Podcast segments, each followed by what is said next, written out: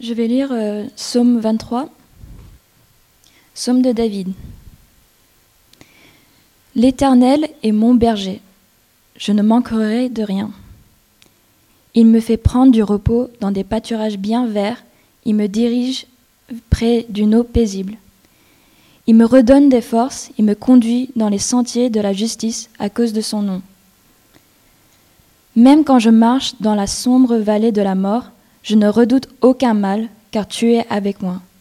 Ta conduite et ton appui, voilà ce qui me réconforte. Tu dresses une table devant moi, en face de mes adversaires. Tu verses de l'huile sur ma tête et tu fais déborder ma coupe. Oui, le bonheur et la grâce m'accompagneront tous les jours de ma vie, et je reviendrai dans la maison de l'Éternel jusqu'à la fin de mes jours. Amen. Amen. Donc je vous invite à, prier avec moi. Euh, Père, ce psaume est très connu. Euh, nous l'avons peut-être appris euh, quand nous étions petits. Et donc nous avons pris un peu l'habitude d'entendre ces paroles. Nous avons, nous avons un peu pris l'habitude d'entendre ces lignes de ce psaume sans que ça ne fasse plus rien, en fait, un peu comme, un peu comme la musique qui nous dit à la gare qu'il y a un train qui arrive, auquel on ne fait pas très attention. Mais c'est un psaume très connu pour une bonne raison. Merci Père d'avoir inspiré euh, le roi David à écrire euh, ce psaume, à chanter ce chant en ton honneur. Merci Père de nous donner ton esprit, ce même esprit qui a inspiré ce psaume. Donne-nous cet esprit euh, aujourd'hui afin que nous puissions ne pas laisser ce psaume passer dans une oreille et sortir par l'autre.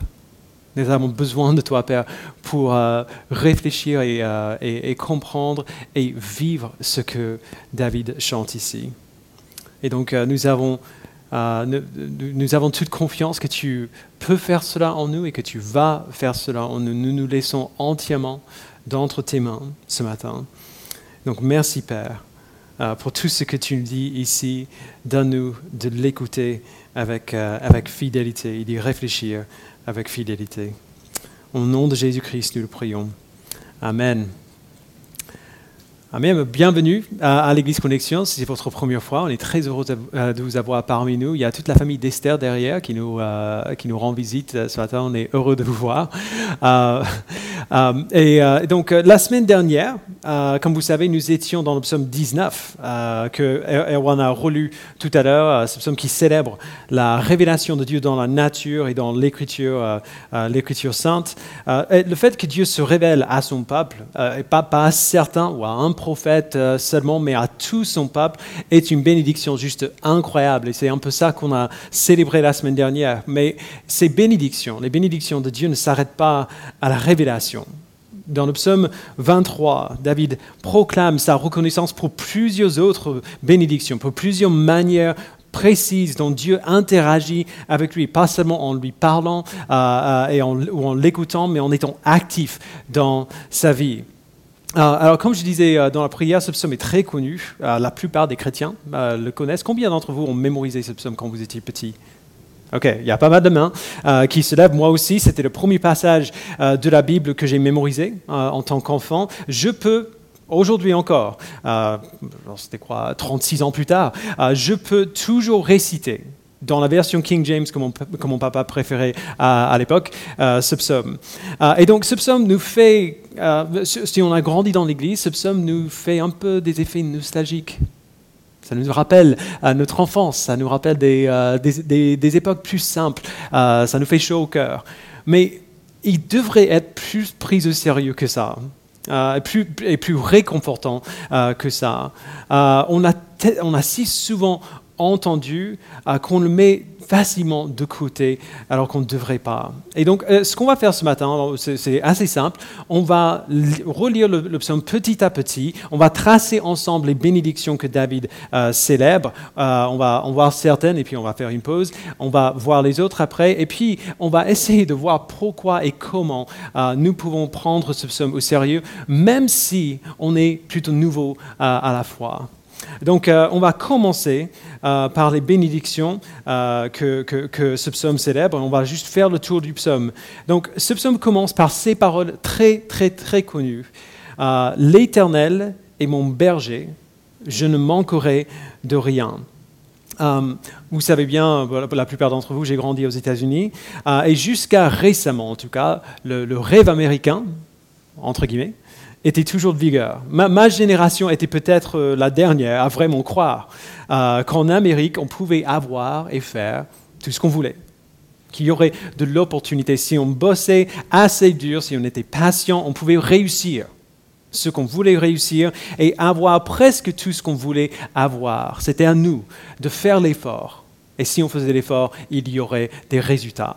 Ce psaume, c'est l'anti-rêve américain. Parce que euh, David dit que ça ne marche pas comme ça. Pour la plupart des gens de notre société aujourd'hui, si on prenait le temps de vraiment réfléchir à ce que David dit euh, dans ce premier verset, ce psaume euh, est, ou, devrait, être en tout cas, terriblement offensif. Juste une claque qu'il nous donne. Parce que David a l'audace ici de suggérer que nous ne suffisons pas, que l'effort que nous faisons ne suffit pas qu'on pourrait faire tout ce qu'on voulait, ça ne, se ferait pas nécessairement comme ça par nos efforts. Par nous-mêmes, nous ne sommes pas suffisants pour nous protéger, pour pouvoir à, nos besoins, pour faire ce qu'on doit faire et de manière ultime pour être heureux dans cette vie. Euh, le, seul qui est assez grand, assez puissant, avec assez de ressources pour faire cela, c'est Dieu lui-même. Euh, mais pour comprendre comment fonctionne euh, l'implication de Dieu dans nos vies pour notre bien, on doit se mettre dans une posture euh, particulière. Et la manière dont David décrit cette posture relationnelle vis-à-vis de Dieu, c'est en le comparant à la relation d'une brebis avec son, euh, avec son berger. Alors, cette image d'un berger qui prend soin de ses brebis, c'est une image qui aurait euh, tout de suite parlé euh, à la culture d'Israël à l'époque de David. David était lui-même berger, et donc il comprenait à la fois les besoins des brebis et la responsabilité d'un berger. Mais, mais maintenant, quand il écrit ce psaume, il est roi. Il n'est plus berger. Euh, il prend, genre, il n'y a pas un troupeau derrière le palais euh, euh, dont il s'occupe. il est roi maintenant. Il est arrivé à la plus haute place du pays. Et en plus, c'est un guerrier assez puissant, comme on voit dans la Bible. Mais il dit quand même, peu importe ses réussites, peu importe sa, sa, place très, très haute dans le royaume, il dit quand même que l'Éternel est son berger à lui. Et que euh, ce qui suggère évidemment que David, lui, euh, c'est une de ses brebis. Mais il donne cette image pour une raison. Parce que tout simplement, peu importe euh, combien il est puissant en tant que guerrier, peu importe le fait qu'il est roi, il sait qu'il a besoin de la part de Dieu ce qu'un berger donne à ses brebis. Le berger vit avec son troupeau. Il est constamment avec eux et il pourvoit à chacun de leurs besoins. Il les guide, il prend soin d'eux quand ils sont malades, il les protège du danger. Euh, la conclusion devrait être évidente parce que David le dit clairement, si Dieu est notre berger, nous ne manquons de rien. Nous n'aurons peut-être pas tout ce, que, euh, tout ce, que, nous voulons, mais nous aurons toujours ce qu'il nous faut, tout ce qu'il y a de meilleur nous. Quelle que soit notre situation, peu importe où nous nous trouvons, nous pouvons avoir l'assurance que nous avons absolument tout ce dont nous avons besoin. À ce moment-là, nous ne manquons de rien. Euh, si vous avez déjà été dans une situation financière assez précaire et vous ne savez pas euh, comment euh, vous alliez atteindre la fin du mois avec le budget que vous aviez, on se dit quoi naturellement? On a besoin de plus. On n'a pas ce qu'il faut. Et apparemment, Dieu n'est pas d'accord. On a besoin, euh, en fait, on, a tout ce qu'il nous faut, peut-être pas pour payer certaines factures, mais on a tout ce qu'il nous faut de manière fondamentale, et on le sait parce que Dieu nous a donné bah, une, une, certaine somme. Il nous a donné pas tout ce que nous voulons, mais tout ce qu'il nous faut. Et le défi dans ces moments-là, c'est de faire confiance à Dieu, que même si la situation n'est pas ce que j'aurais aimé, qu'elle soit, Dieu m'a donné tout ce qu'il me faut dans cette situation-là. Charles Spurgeon dit, la vieillesse avec sa faiblesse ne m'apportera aucun manquement. Et même les ténèbres de la mort ne me laisseront pas désemparé. J'ai toutes choses en abondance, non pas parce que j'ai une bourse suffisante à la banque, non pas parce que j'ai les compétences et l'intelligence pour gagner euh, ma vie, mais parce que l'Éternel est mon berger. Donc Dieu pourvoit à nos besoins et ensuite, verset 2, il me fait prendre du repos dans des pâturages bien verts. Il me dirige près d'une eau paisible. Euh, ce verset me parle bien, euh, comme euh, certains d'entre vous le savent déjà. depuis plus de dix ans maintenant, j'ai des acouphènes chroniques dans les deux oreilles. c'est pour ça que si vous venez me parler après le culte, assez souvent, je vais devoir me rapprocher assez près de vous, genre de manière presque bizarre, euh, parce que en fait, j'entends pas bien. Il faut que je me rapproche pour entendre euh, la voix. Les acouphènes couvrent les voix, euh, et donc j'ai du mal à, entendre si je le fais pas.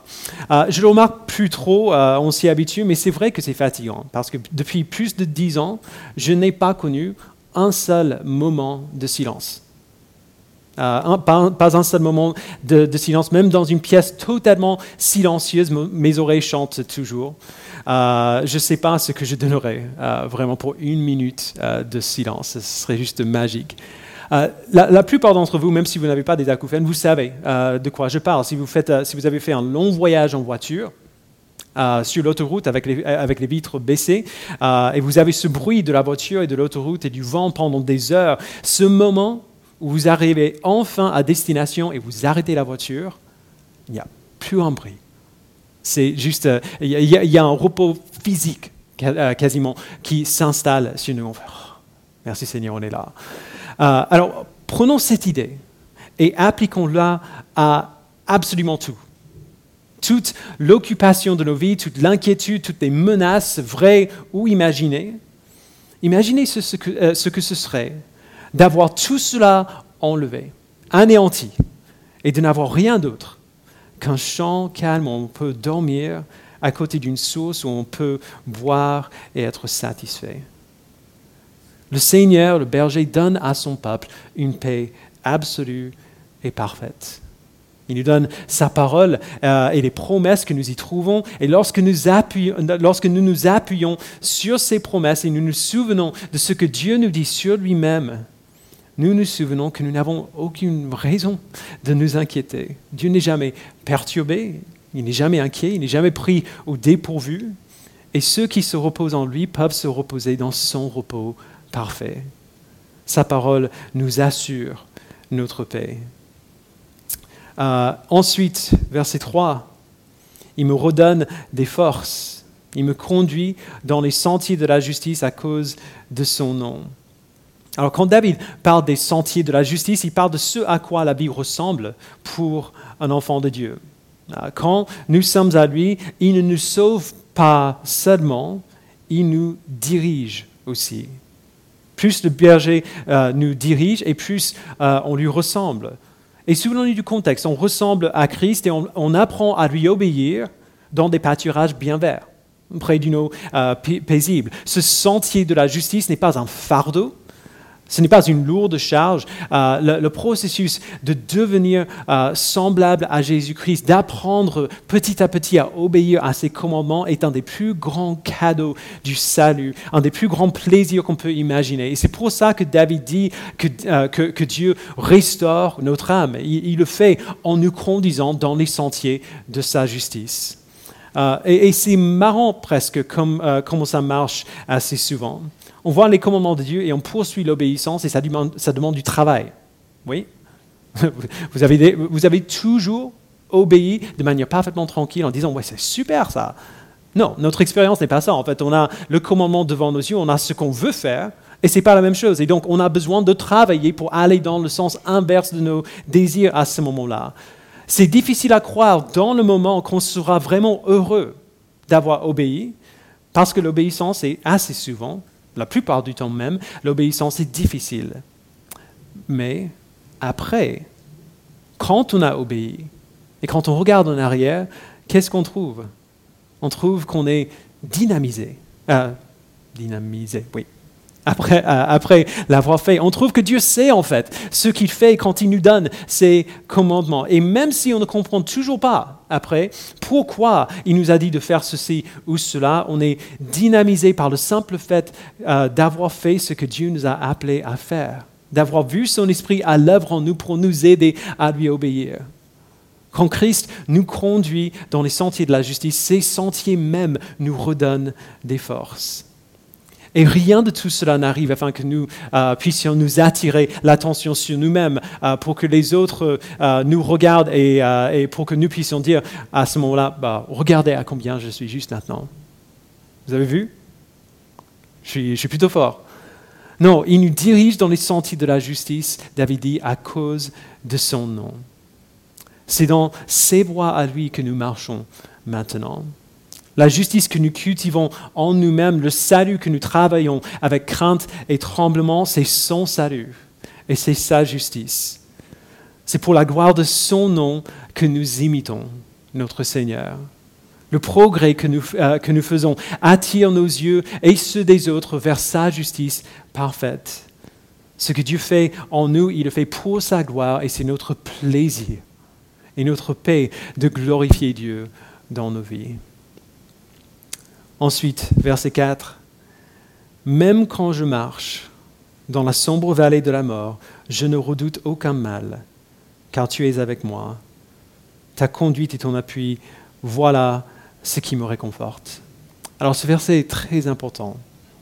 Jusqu'ici, euh, on peut imaginer que, le, chrétien, en, écoutant que, ce que dit David jusqu'ici, on peut imaginer que le chrétien est totalement protégé de toute souffrance et de toute douleur parce que Dieu est notre berger, parce que Dieu prend soin de nous, il nous protège, il pourvoit nos besoins. Et c'est ce que disent beaucoup de prédicateurs aujourd'hui. Si quelqu'un a la foi en Christ, et si cette foi est assez forte, il va, il va voir partir euh, tous ces problèmes. Mais ce verset contredit directement cette idée-là. David ne dit pas, il me conduit dans les sentiers de la justice pour que je ne marche pas dans, dans la sombre vallée de la mort.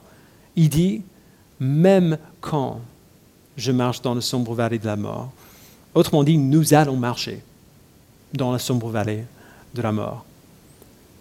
Alors, de quel type de protection est-ce qu'il parle ici du coup? Clairement, ce n'est pas la protection de, la souffrance et de la douleur. David lui-même a, a, beaucoup souffert dans sa vie, même quand il était obéissant au Seigneur.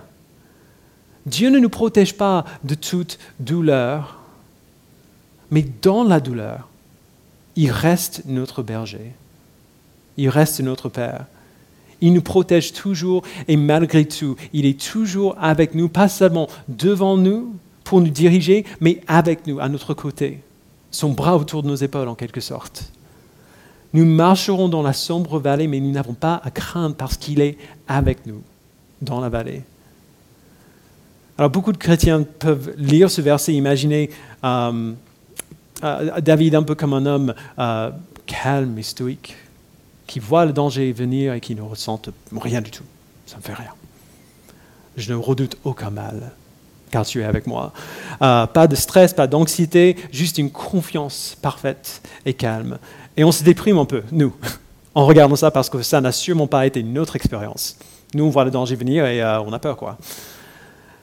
Je ne pense pas que c'est ce que David écrit ici. Si on regarde à d'autres psaumes, on sait que David avait souvent peur. En fait, c'est une des choses qui, sont, euh, qui, euh, qui, nous font du bien dans les psaumes. C'est à quel point les psaumes sont honnêtes concernant un peu la vie émotionnelle de, des psalmistes. Et même si on pense à l'homme idéal, Jésus-Christ lui-même, on le voit. Dans le jardin, avant sa mort, il était profondément troublé, Matthieu 26, au point où euh, son, stress était, euh, tellement, euh, tellement grand qu'il transpirait des gouttes de sang. Il a prié et a demandé à Dieu de ne pas le faire endurer, ce qu'il était sur le point d'endurer. Si ce psaume dit que le peuple de Dieu devrait toujours être sans émotion face au danger, alors Jésus a échoué aussi. Mais ce n'est pas ce qu'il dit. Il dit, je ne redoute aucun mal. Rien ne pourra nous dérober du bien que Dieu euh, prévoit pour son peuple. Et ce bien que Dieu prévoit pour son peuple est infiniment plus grand que la souffrance que nous devrons peut-être subir pendant quelque temps. Après avoir demandé à Dieu de lui enlever cette coupe dans le jardin, Jésus a dit, toutefois, non pas ce que je veux, mais ce que tu veux. Pourquoi il a dit cela? Parce qu'il savait que ce que Dieu voulait, c'était de produire le plus grand bien imaginable pour son peuple à travers sa souffrance. Il savait que cette expérience affreuse par laquelle il allait passer n'enlèverait en rien le bien que Dieu a prévu pour son peuple et pour lui, pour la joie qui lui était réservée. Il a souffert la croix. Alors j'ai beaucoup pensé à ce verset cette semaine euh, parce qu'hier, c'était le premier anniversaire du décès de notre ami euh, Edward Nelson. Il est mort, euh, pour vous qui ne savez pas, euh, c'était le pasteur de l'église d'Éterne avant. Edouard était celui qui, a le plus soutenu cette implantation d'église au début. On était ensemble pour toute la planification et pour le lancement et pour les premiers mois de l'église. certaines de ses prédications sont toujours sur, notre site web d'ailleurs. Et l'année dernière, il y a un an hier, il est euh, mort dans un accident d'escalade dans les Alpes avec euh, sa famille. Sa mort nous a terrassés. Euh, et surtout a dévasté sa femme et, ses enfants. Mais parmi tous ceux qui l'avons connu et aimé, nous savons très bien, nous savons très bien ce qu'Édouard dirait s'il pouvait le dire aujourd'hui ce qui lui est arrivé, même si c'était horriblement dur pour nous, n'était pas injuste, n'était pas euh, un mal contre lui, ni contre sa famille, ni contre ceux qui l'ont aimé.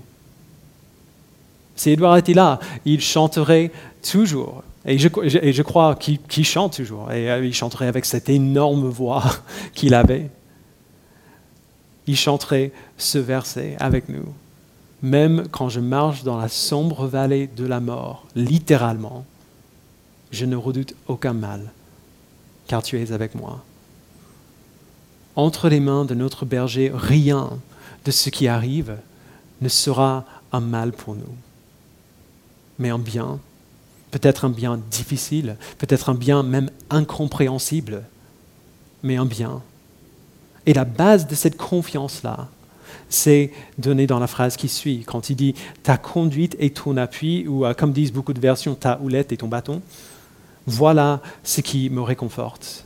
La houlette, euh, c'était une sorte de massue portée, euh, sur la hanche, et le bâton était un long bâton pour marcher. On servait de, la houlette pour défendre les brebis des animaux, et on servait du bâton pour les guider, pour les faire rester sur la route.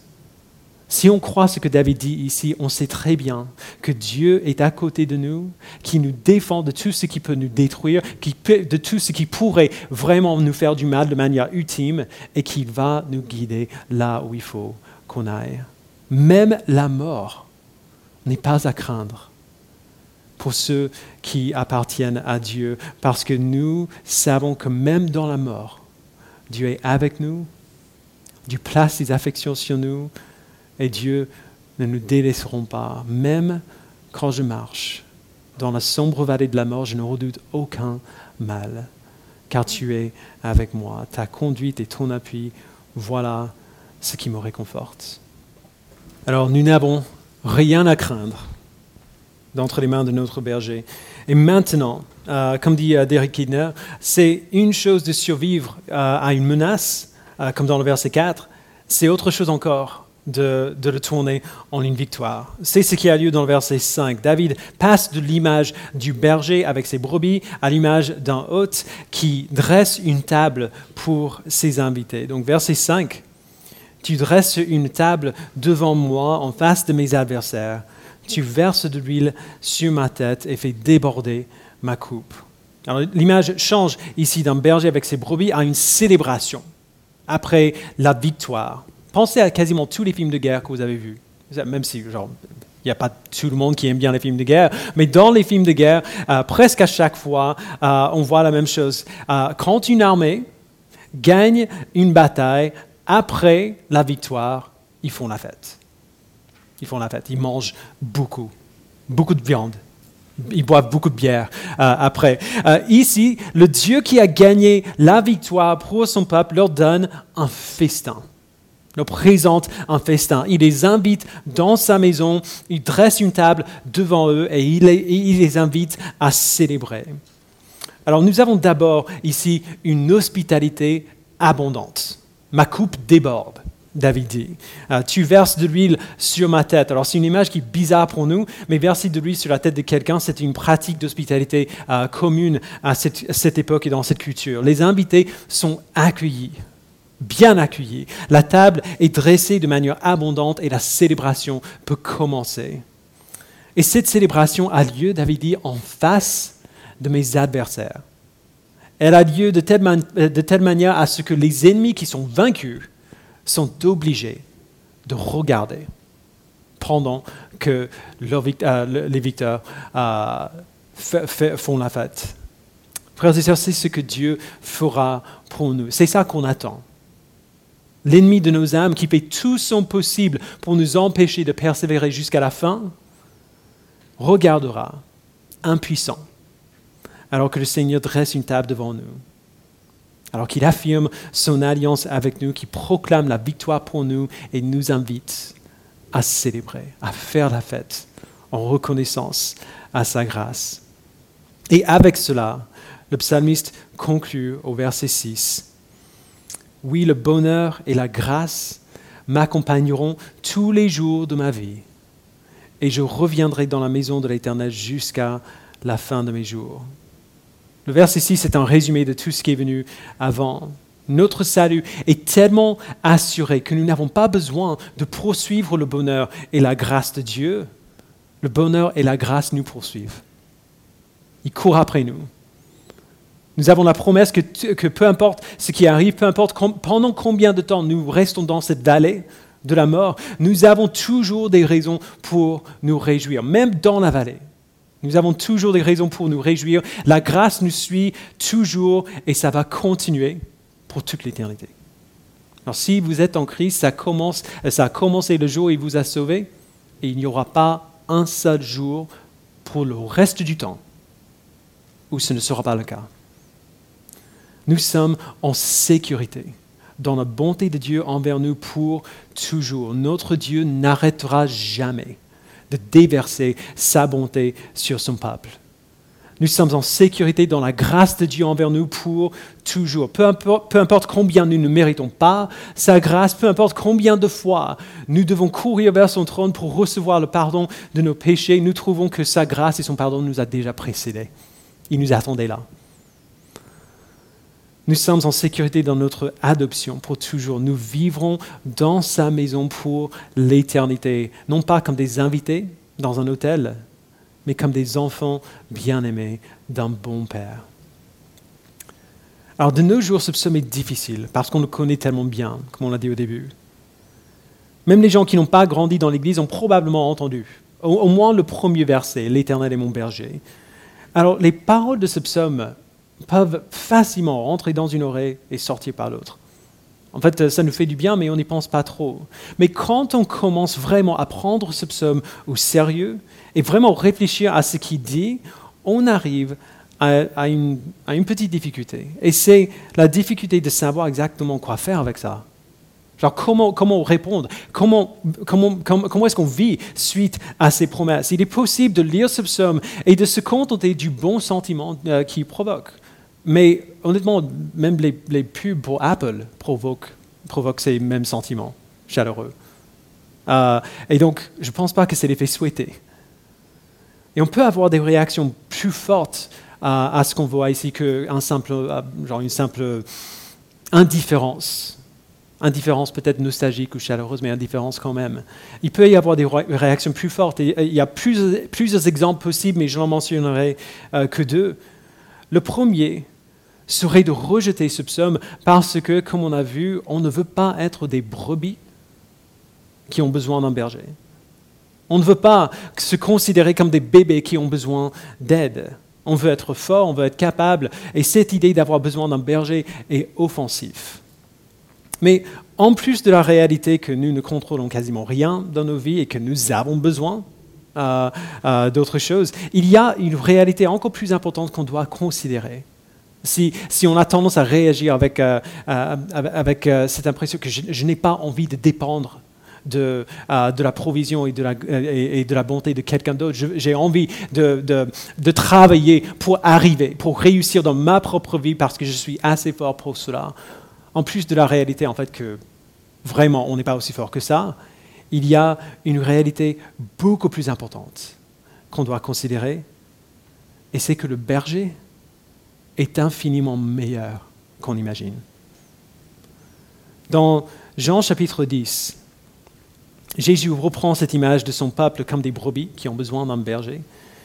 Et il dit, donc c'est Jean chapitre 10, euh, verset 11, Je suis le bon berger. Et puis il dit pourquoi il est le bon berger.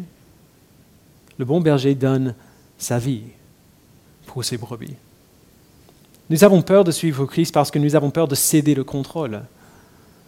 Mais en réalité, Jésus-Christ n'est pas un berger qui contrôle euh, ses, euh, ses, brebis, qui les inflige une peine qu'elles n'ont pas envie de supporter. C'est un berger qui sert ses brebis, qui se sacrifie pour eux, qui donne sa vie pour eux. Et le sacrifice qu'il a fait euh, de prendre une nature humaine, de vivre une vie parfaite pour nous, de subir la punition pour notre péché à notre place, son sacrifice va bien au-delà, infiniment au-delà des sacrifices tout petits, minuscules, qu'il nous demande de faire. Parce qu'il est le bon berger. Alors ne rejetons pas la promesse de ce psaume parce que nous ne voulons pas céder le contrôle. Nous n'avons pas le contrôle de toute façon. Acceptons la promesse de ce psaume parce que celui qui a le contrôle, c'est le bon berger qui donne sa vie pour nous. Un deuxième exemple euh, qui est peut-être plus difficile. Il est très possible de lire ce psaume, de lire les promesses euh, qu'on y voit, euh, d'avoir cette réaction un peu, un peu nostalgique, chaleureuse. C'est tellement sympa ça. Il est possible de lire tout cela et puis d'être tenté d'appliquer ce psaume à notre vie alors qu'on ne devrait pas.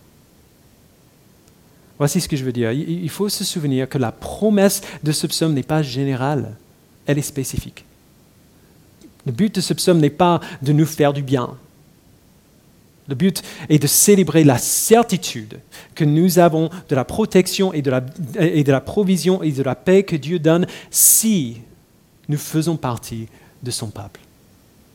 David n'écrit pas ce psaume pour l'humanité, il écrit pour le peuple de Dieu.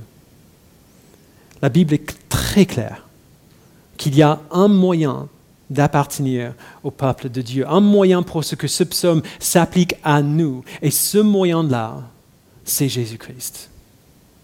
Juste quelques versets après euh, l'enseignement de Jésus, où il s'appelle le bon berger, la foule euh, vient autour de lui et lui demande s'il est ou non le, sauveur que Dieu a promis d'envoyer à son peuple. Et sa réponse est très claire. Donc c'est dans Jean chapitre 10, verset 25.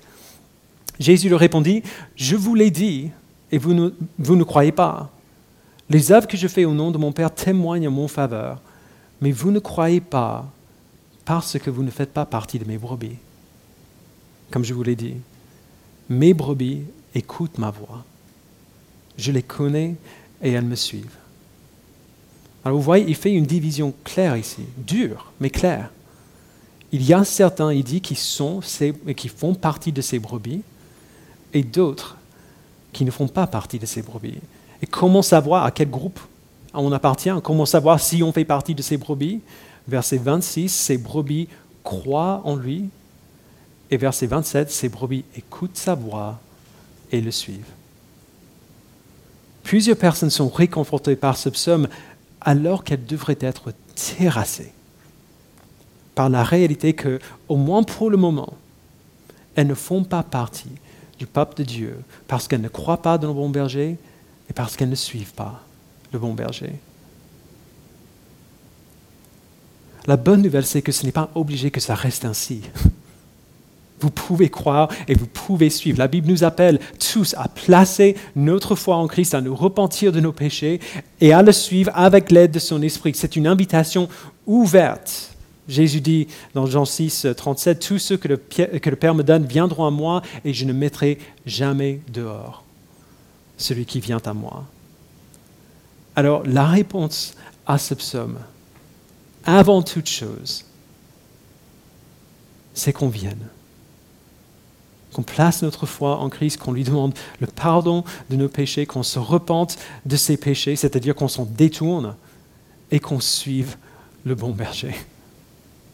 Avant qu'on puisse prendre du réconfort dans ce que le berger donne, il faut savoir que c'est notre berger à nous.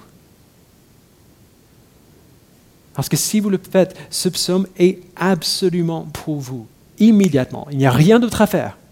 Vous pouvez dire la même chose que David avec la même certitude que David et prendre le même repos et, et le même réconfort dans ses promesses.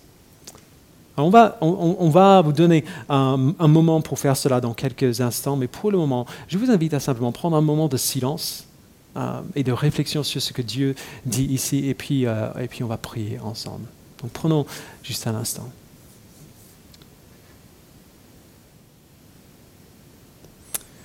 Car tu es notre berger. Nous ne manquerons de rien. Tu nous fais prendre du repos dans des pâturages bien verts. Tu nous diriges près d'une eau paisible. Tu nous redonnes des forces. Tu nous conduis dans les sentiers de la justice à cause de ton nom. Même quand nous marchons dans la sombre vallée de la mort, nous ne redoutons aucun mal, car tu es avec nous. Ta conduite et ton appui, voilà ce qui nous réconforte. Tu dresses une table devant nous, en face de notre adversaire. Tu verses de l'huile sur notre tête et tu fais déborder notre coupe. Oui, le bonheur et la grâce nous accompagneront tous les jours de notre vie. Et nous reviendrons dans ta maison jusqu'à la fin de nos jours. Amen.